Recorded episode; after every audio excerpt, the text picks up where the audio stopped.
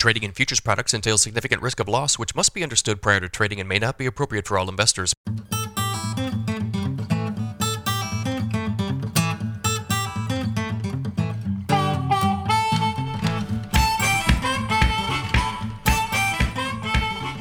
Good morning, everybody. We've got a higher trade in the grain markets on Wednesday. It is 6 a.m. Central Time as I record here. May corn futures up three and a half at 756 and a half. December corn up two cents at 672. May soybeans up 11 and three quarters at 1708 and a quarter. November beans up eight and a quarter at 1506 and a quarter. May Chicago wheat up 15 and a half at 1133 and three quarters.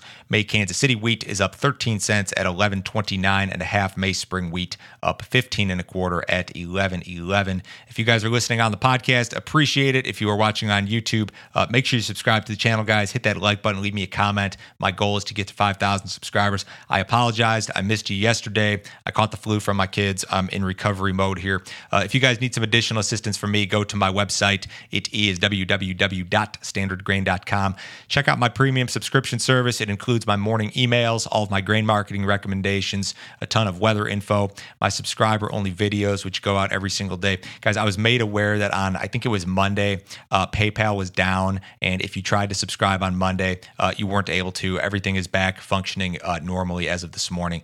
Just a quick uh, heads up there. Russia's invasion of Ukraine is ongoing. Ukraine's President Zelensky says that 100,000 people are trapped in the port city of Mariupol.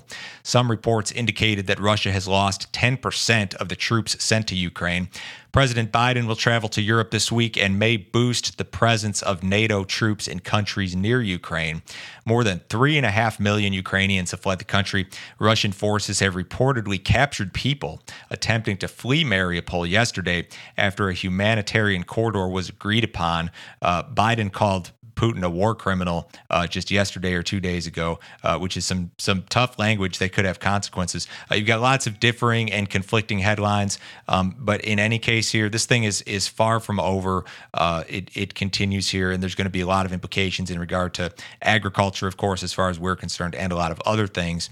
Now, Ukraine's spring crop acreage could be cut in half. This is what the country's ag minister said uh, just yesterday.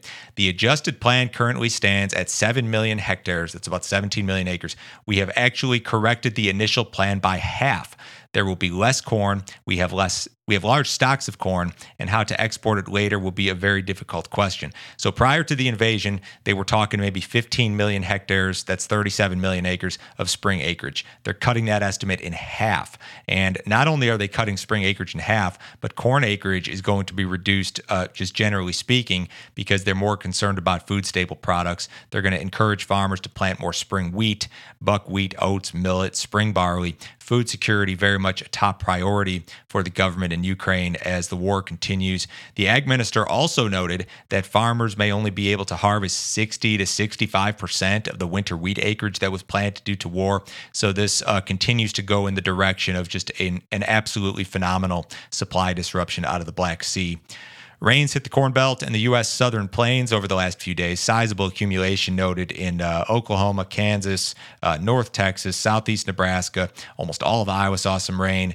Minnesota, Wisconsin, Illinois, Missouri, uh, Mid South, um, Indiana, Ohio, a lot of places saw some rain here. And there's still some more on the radar here this morning. You've got some kind of broken up systems over Iowa, a little bit over eastern Kansas, moving into Missouri. And then you've got this big system that runs from the Gulf all the way up to, um, you know, through Alabama, up through Ohio and even into Canada. So quite a bit of rain here. This was much needed for uh, the southern plains, which has been drought stricken, and the western corn belt, which has been drought stricken. Uh, you look at the next seven days, and it's going to be more minimal, minimal amounts for those areas. USDA will release its annual prospective plantings report next week. Well followed group IHS Markit was out with some estimates yesterday. They've got U.S. corn acreage at 91.4 million, which would be down from 93.4 last year. The group estimated soybean acreage at 88.6, which would be up from 87.2 last year. All wheat plantings, 47.5 was their estimate, which would be up from 46.7 last year. Spring wheat acreage expected to decline uh, just marginally to 11.3 million from 11.4. So um, in regard to corn acreage, acreage, I'm seeing a lot of estimates fall in that kind of like 91 to 92 range. Is that where we end up? I'm not sure. There's a lot of crops that need acres, and somebody's going to lose out. I don't know exactly how this will play out. I think we'll be surprised in some way, shape, or form uh, come report day next week. Crude oil futures have posted a sharp rally this week. The nearby May uh, 22 WTI contract bottomed near $92 per barrel last week. It's at about 111 ballpark here this morning. Briefly traded as high as 126 earlier this month. The war in Ukraine, of course, has been the big price driver as of late, although that market had been rallying, of course, prior to the invasion. The EU said yesterday that they were not likely to impose an embargo on Russian oil. The U.S. has banned imports of Russian oil. They did that earlier this month. World leaders continue to ask OPEC to pump more oil. The Saudis famously refu- famously refused a phone call from President Biden just two weeks ago. National average gas price 424 yesterday, down a little bit from uh, the all-time high print that was posted I think two weeks ago at about 434. The uh, cattle market was marginally lower in live cattle, and same deal in feeder cattle yesterday. Not any cash trade established yet this week. Uh, the boxes were mixed yesterday. In the outside markets, the U.S. dollar is marginally higher. The S&P is down 15. The Dow's down about 100. We've had a really nice rebound in the stock market uh, the last several days. Gold market's up 12 bucks. Uh, we've got crude oil up $2.71. I've got the June WTI on my screen here, 109.26. That May's up above 111. Everybody have a wonderful day today. I will talk to you guys tomorrow.